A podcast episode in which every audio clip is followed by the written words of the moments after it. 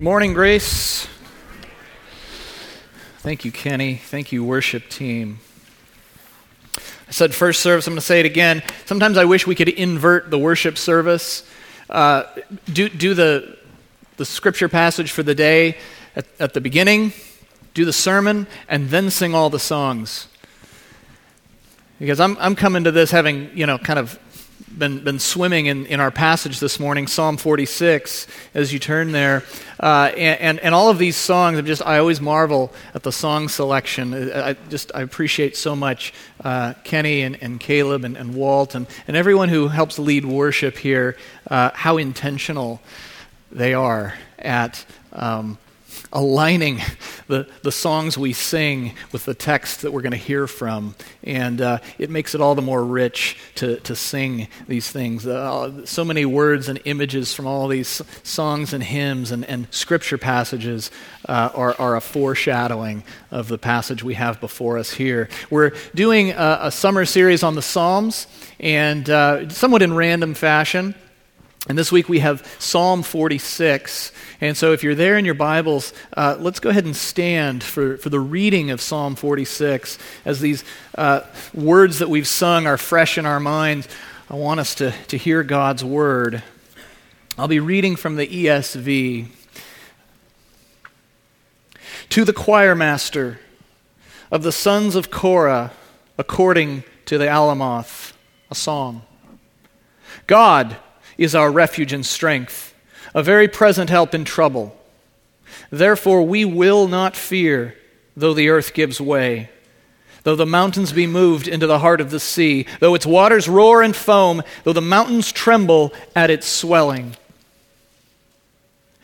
There is a river whose streams make glad the city of God, the holy habitation of the Most High. God is in the midst of her. She shall not be moved. God will help her when morning dawns. The nations rage, the kingdoms totter. He utters his voice, the earth melts. The Lord of hosts is with us. The God of Jacob is our fortress. Come Behold the works of the Lord, how he has brought desolations on the earth. He makes wars cease to the ends of the earth. He breaks the bow and shatters the spear. He burns the chariots with fire. Be still and know that I am God. I will be exalted among the nations. I will be exalted in the earth. The Lord of hosts is with us, the God of Jacob is our fortress. Let's pray. Father, we praise you for your mighty power and for your steadfast love. We thank you for this magnificent psalm that gushes forth this bold declaration that you are our strong fortress. I pray that you would minister to us this morning as we bring our cares and our fears to you and lay them at your feet. I pray that you would give us comfort and peace and assurance through Christ Jesus. In his name we pray. Amen. You may be seated. This week, just, the, just yesterday, I think, uh, my Facebook uh, feed lit up with a story out of UC Irvine 500 high school graduates who were accepted to the University of California at Irvine received letters saying that their admissions had been rescinded. And I read one story in particular of a young lady, the first in her family to attend college, and the devastation that this communication has left on her and her family. I want us to start with application for this psalm. And I want to start with a question. I want you to write the answer if you can. Somebody came up to me after uh, first service and said, I couldn't write it down. and I understand why, and you'll understand when I ask you the question. Here's the question What's that one letter you fear receiving this week? What's that notice in the mail you dread? What's that phone call in the middle of the night that makes you tremble? What news headline might you read in the paper tomorrow morning or the Facebook news story, assuming that it's not fake, that would cause your knees to buckle?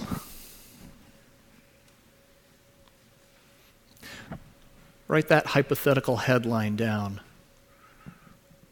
That imagined, dreaded phone call or communication meeting with the boss. Write it down. Put it before you. Put it before the Lord.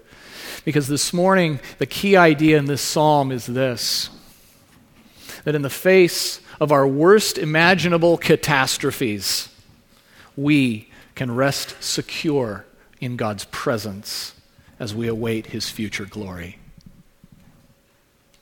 I'm going to say it again. In the face of our worst imaginable catastrophes, we can rest secure in God's presence as we await his future glory. Today, through this sermon, what I would like to do is um, do two things. First, uh, I, always want to know what's the story behind the music, right? I want us to see this psalm and hear this psalm as an Old Testament Israelite. How would this psalm have landed to the people of Israel? What was its historical context? This is one where we might have a really good clue. And second, I want us to see more vividly how, for us, as we've been singing, Christ Himself is the fulfillment of this psalm. So, those two things. How would this psalm have landed to the Old Testament uh, nation of Israel. We need to locate this in time and place, and scholars aren't entirely certain, but uh, they have a, a strong uh, belief that this psalm was written because it's written by the sons of Korah, and that was in the divided kingdom era after David, uh, north and south, had split. And likely this psalm was written either before or in the immediate aftermath of the Assyrians coming against Jerusalem and their king Sennacherib threatening Jerusalem with utter destruction if they didn't kowtow to his wishes. If you want to read more about this, I'll send you to 2 Kings 19. 2 Kings 19 and Isaiah 36 through 37 if you want to look at that later for a, a fuller account. We don't have time today. But it's likely that this psalm was written in the face of this looming national disaster Guess who's at our door? Assyria. Yeah, them. One of the most feared nations in the world at that time during the reign of King Hezekiah. And what is the response of Israel? Will it be to seek help from Egypt and the horses and chariots of Egypt? Or will it be to take refuge in God? Look at the first stanza then with me. First, I want us to notice the pronouns here. A lot of Psalms that we love, like Psalm 23, 51, uh, 139, they're, they're very first person, right? The Lord is my shepherd, I shall not want. Okay? But notice how corporate this song is. It's for the choir master. It's to be sung according to the Alamoth. That's a chorus of female voices. Alamoth means virgin. It probably just means it was keyed for sopranos. And so they're singing on behalf of the nation of Israel.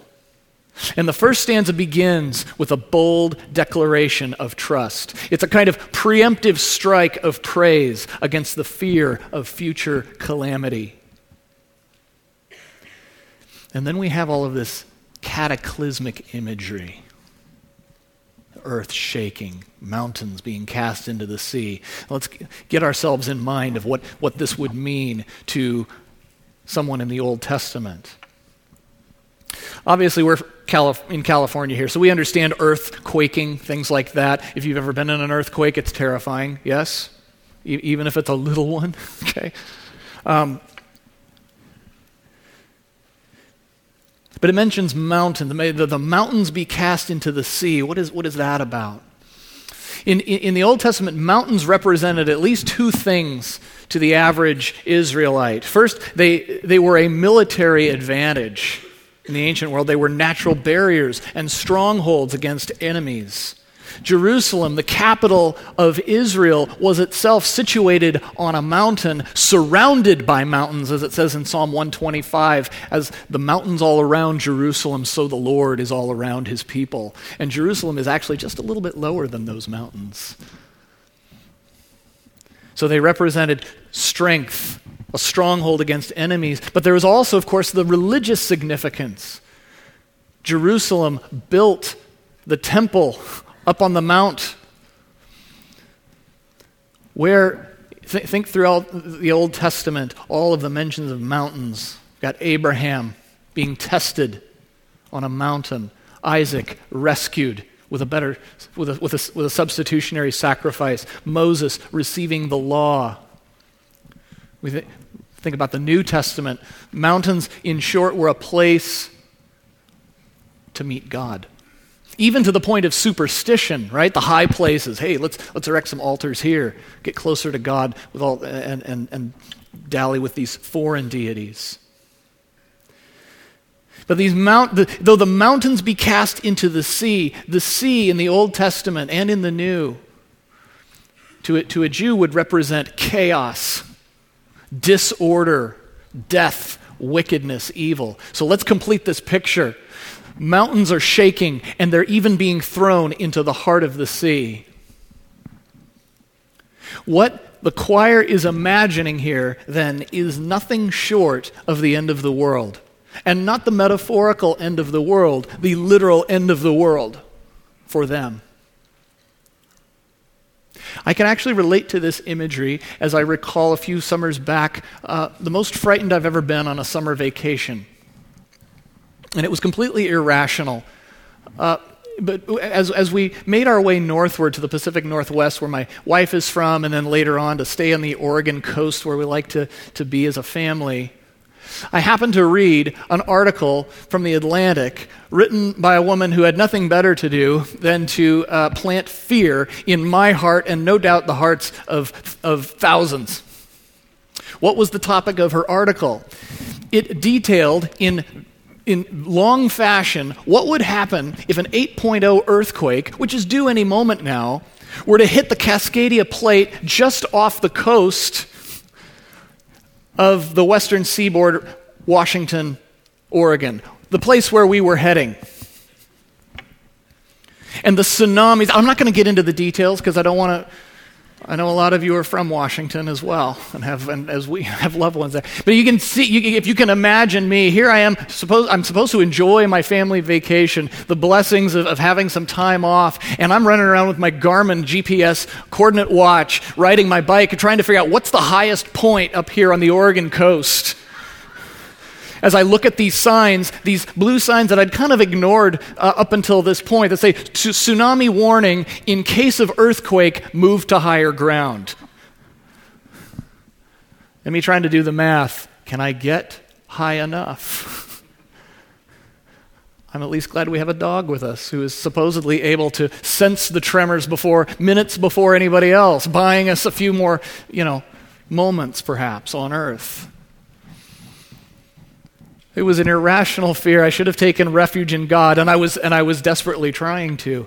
But, but that's the imagery that, that we have in this opening stanza mountains falling into the sea.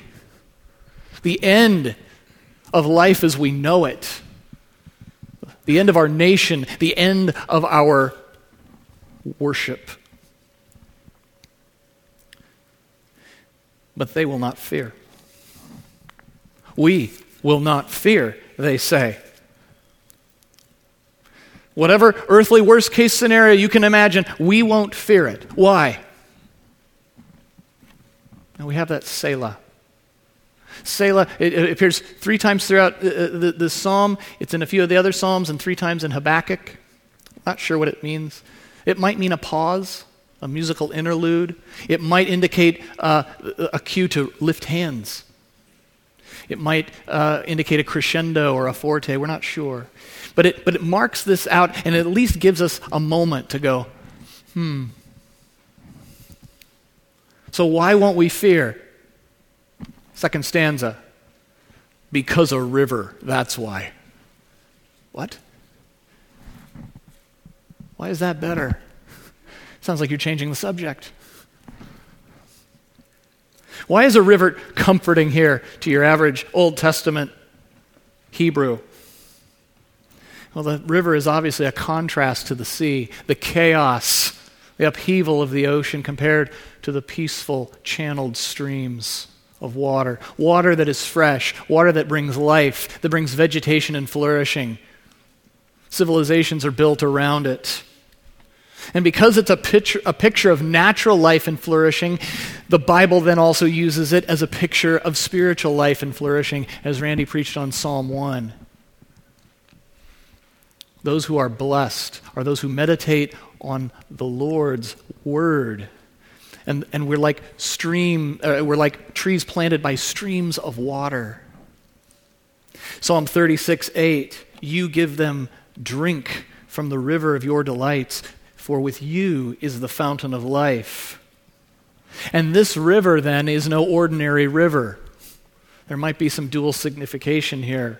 It's the river where God dwells, it's the holy habitation of the Most High. Now, in the earthly sense, this meant Jerusalem.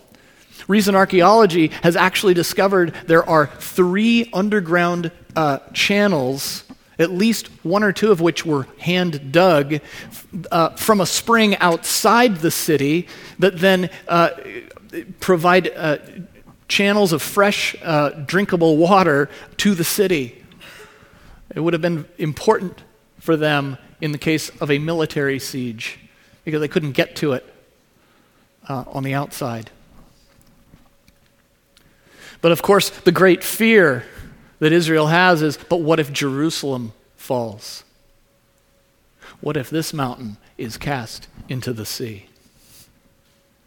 And then so it's in this stanza that we see this parallel between the natural cataclysmic events and the upheaval and the destruction of nations, the nations rage, the kingdoms totter, because Israel is having its very existence threatened by a foreign power. And what do they do? They take refuge in the God who not only moves mountains, but melts them. We have a mountain melting God. I mean, you think of, you've seen liquid hot magma. Uh, it happens through pressure, and God does it with an utterance of His word. And help will come in the morning. So look where the psalm takes us next. It's like this chorus is saying, okay, Maybe you're not convinced yet. Then come look at what God has done already. Come, behold God's works. Look at his works through history. Look what God did to the Assyrian army in the morning. Because when morning dawned, 185,000 Assyrians lay dead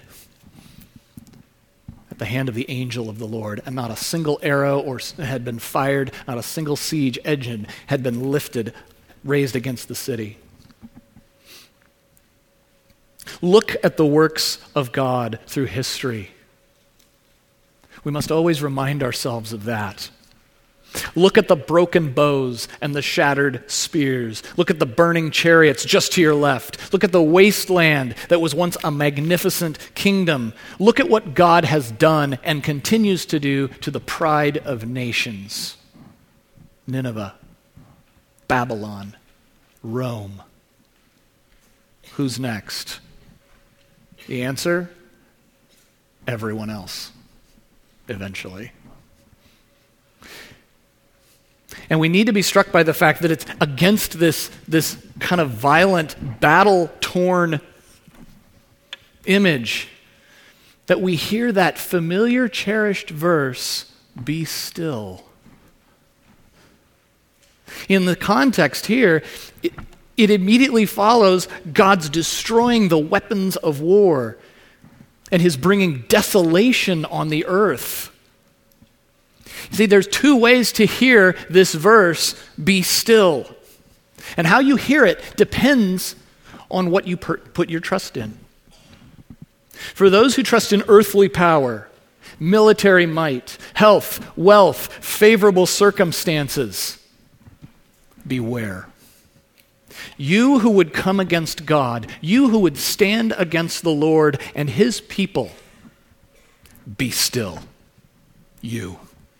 Cease striving. Stop it. Know that I am God. I, not you, will be exalted among the nations. I will be exalted on the earth. Psalm 76 6 declares that your rebuke, O Lord, O God of Jacob, both rider and horse lay stunned. So we can encourage one another with this psalm. Relief from one's enemies is always comforting, but the comfort must first pass through godly fear.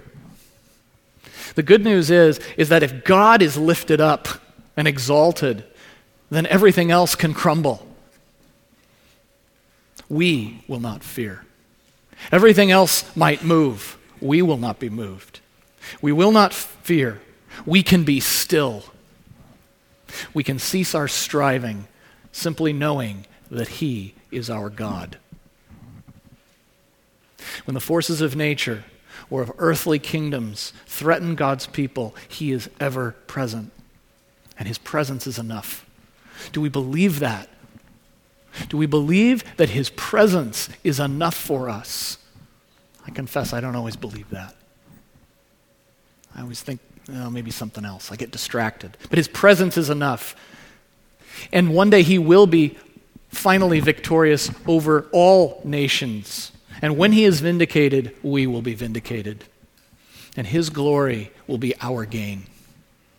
That will be part of our reward. So, if we can see the kind of comfort that this psalm offered to the Israel of the Old Testament in the face of its mortal danger, how much more can it comfort us today? How is God a very present help in trouble for us? The psalm is all about God in our midst. The Lord of hosts is with us. It's the beginning, middle, and end of the psalm. Did you notice that? Beginning, middle, end. God is present. He's dead center in the middle of it all. He's the beginning, He's the end, and He's at the center of it all. But who is God with us? We've already been singing about it. You already know. Emmanuel, Jesus the God man. He is the fulfillment of this psalm. He is the one the psalmists were looking forward to, this Messiah. I love that Kenny uh, also came up with uh, Mark 4:39. The story of the disciples being uh, struck with fear on the sea, and Jesus stepping up and saying, Be still. Jesus wasn't just speaking to the weather, he was speaking to the disciples as well. I love the fact that they were continuing to be afraid. Here they were panicked. They thought their life was going to end. And, and Jesus, with a word, silences it all. And they're at least as afraid following the peace. Why? Be still. And they knew. They knew that he was God. They knew. They asked, Who is it? who, who is this that even the wind and the sea obey him? That's a purely rhetorical question. They knew that God was in the boat with them. And that's why in P- Peter, in, in another passage, is reported to have said, Get away from me. I am a sinful man. He didn't throw his arms around Jesus and said, Yay, he rescued us. He knew what he was dealing with here. Remember, the psalm offers us comfort, but that comfort first comes through a warning. God will bring judgment and desolation on the earth before restoring all things. He is righteous and we are not. The question is at the final judgment, will you be able to stand before a holy and righteous God? Because the worst case scenario for me and for everyone else in this room is not a tsunami hitting the Oregon coast. It's not physical pain. It's not loss of family. It's not even physical death. The worst case scenario for all of us is the eternal pain, suffering, and separation that comes from rejecting our Maker and being cut off from Him. So, will you accept the death of God's Son Jesus as payment for your sin? Or will you say, Don't you care? What has God ever done for me? The book of Hebrews tells us all about what Christ did for us. And in chapter 12, as he, the, the preacher winds it down here, he says, Refuse, see that you do not refuse him who is speaking. For if they did not escape when they refused him who warned them on earth, much less will we escape if we reject him who warns from heaven. And then he talks about in the Old Testament when the earth was shaken, and someday when Christ comes back, the earth will be shaken again to reveal that which will last. And the writer con- concludes Therefore, let us be grateful for receiving a kingdom that cannot be shaken and thus let us offer to God acceptable worship with reverence and awe, for our God is a consuming fire. Friends, if you are here today and you want to take comfort in this psalm, and you really do want to believe that there is a God who is, who can be, who is with you, and that, and that believing this, it will somehow give you the courage to face whatever upheaval that life is throwing at you at this particular time, let me invite you to put your trust in Jesus Christ because that's God's solution. He's made a way. Christ was exalted and lifted up on the earth, and he continues to be exalted and lifted up among the nations. He's made a way. He's made a way for all of us. When he died on the cross, he took the death that we all deserve for the sin that we bring to this world, you and me. But the better news is that he rose victorious from the grave. He conquered death so that we someday have the hope of resurrection as well, just as he rose bodily, physically from the dead, and that we will have eternal life. If you want to put your trust in Jesus right now, today, I want you to talk to me after the service or, or, or anybody with, with a lanyard. You could probably talk to a lot of other people too, but you know, you might get a, I don't, who knows? Uh, you, yeah. But there, there are, if you're in this room and would love to talk to somebody about Jesus, raise your hand. Put your hands up. Yeah, come on. I don't see enough hands. Or maybe that's good. All right, all of the rest of you. For those of us who do believe, how do we apply this psalm this week? Kenny suggested, uh, a lot of us bring things from our week into the service and we're still kind of bobbing, still kind of reeling. Maybe you already got that letter. Maybe you already had that doctor's visit. Maybe you already got that phone call in the middle of the night. I've been there. And I know you have too.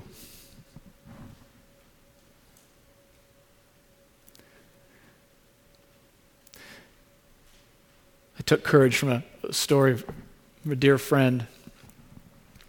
This was several years ago, many years ago now, but um,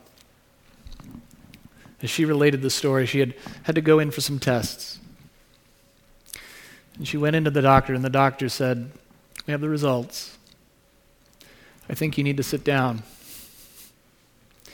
And she said, I, I remember saying, I, I, don't, I don't know if it, it must have been the Holy Spirit, but I stood straight up I looked him in the eye and I said, You can tell me. I am not afraid.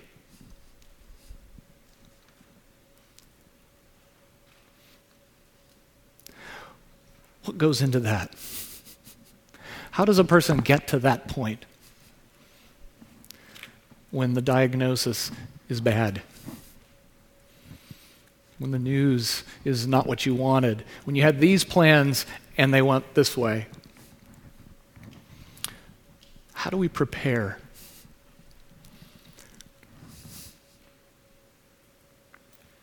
We must put our hope in Christ.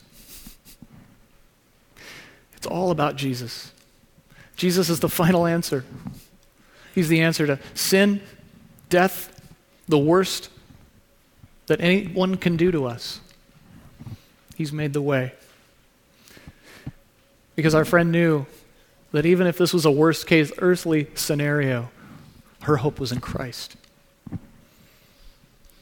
And even if her flesh would be destroyed, that she would still see God and enjoy Him forever. How do we as a church take comfort in this psalm? Remember, this is a corporate hymn, a, a, a, a song to be sung as a choir. What earthly mountains do we as a church sometimes take confidence in that we shouldn't? What are the raging seas we think we need to be afraid of? Do we fear losing our religious freedom? Do we fear the spread of global terrorism to the point that it distracts us and paralyzes us in fear? Do we fear losing our tax exempt status? The government taking this building away? Things like that. Sounds pathetic when I say it. We have everything. We have God. We have the God of Jacob, the God of history. And I know we're all in different places this morning. Go back to that thing you wrote down, or if you didn't write it down, go back to it in your mind. And offer it up to the Lord. Lord, this is my fear. I'm worried about this. When I'm, when I'm not guarding my heart and mind, this is where, my, this is where I go. And that's going to look different for everyone. You're a student, a single person, a parent, mom, dad, grandparent, a boss, an employee. I know we're all in very different places, but we have our fears, don't we? And so the question is what are your mountains? What is the solid earth that you take for granted that if it were to start shaking, you would lose confidence? What are the raging seas that you fear that might be threatening your security? And are you taking refuge in Christ? Are you taking refuge in the hope of eternal life with Him? And maybe things are going great. Maybe you're kind of irritated that I'm bringing this up. I don't want to think about that. All right, fine. Then minister to somebody else.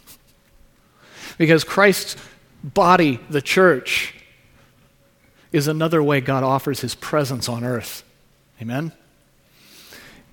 And we need to be present for each other. Let's walk in to the hurt, to the suffering, to the fears that we all have.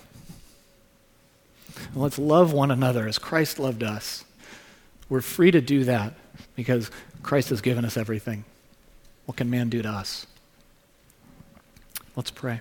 Father, help us to take comfort and courage in these words. Help us to take comfort and courage in your presence. And Father, may we long for your glory. May we long for the day when we see you face to face. The Lord, in the meantime, help us to take refuge in you, cast all our fears and anxiety upon you because you care for us and help us to encourage one another as we see the day approaching. Amen.